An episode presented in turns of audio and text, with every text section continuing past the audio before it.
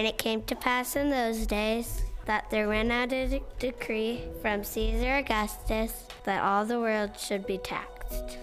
And all went to be taxed, every one into his own city. And Joseph also went up from Galilee out of the city of Nazareth into Judea, into the city of David, which is called Bethlehem, because he was of the house and lineage of David.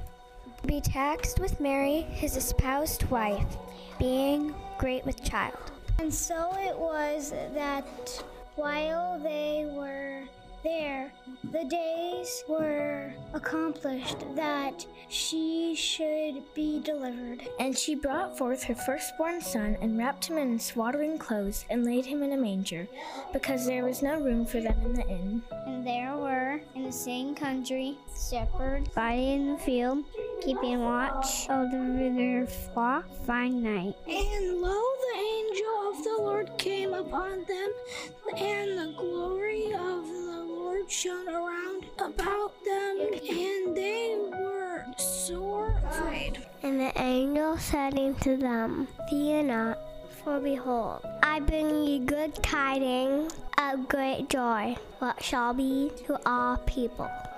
For unto you is born this day in the city of David a Savior, which is Christ the Lord. And this shall be a sign unto you. Ye shall find the babe wrapped in swaddling clothes, lying in a manger. And suddenly there was with the angel a multitude of the heavenly host, praising God and saying, Glory to God in the highest, and on earth peace, goodwill toward men.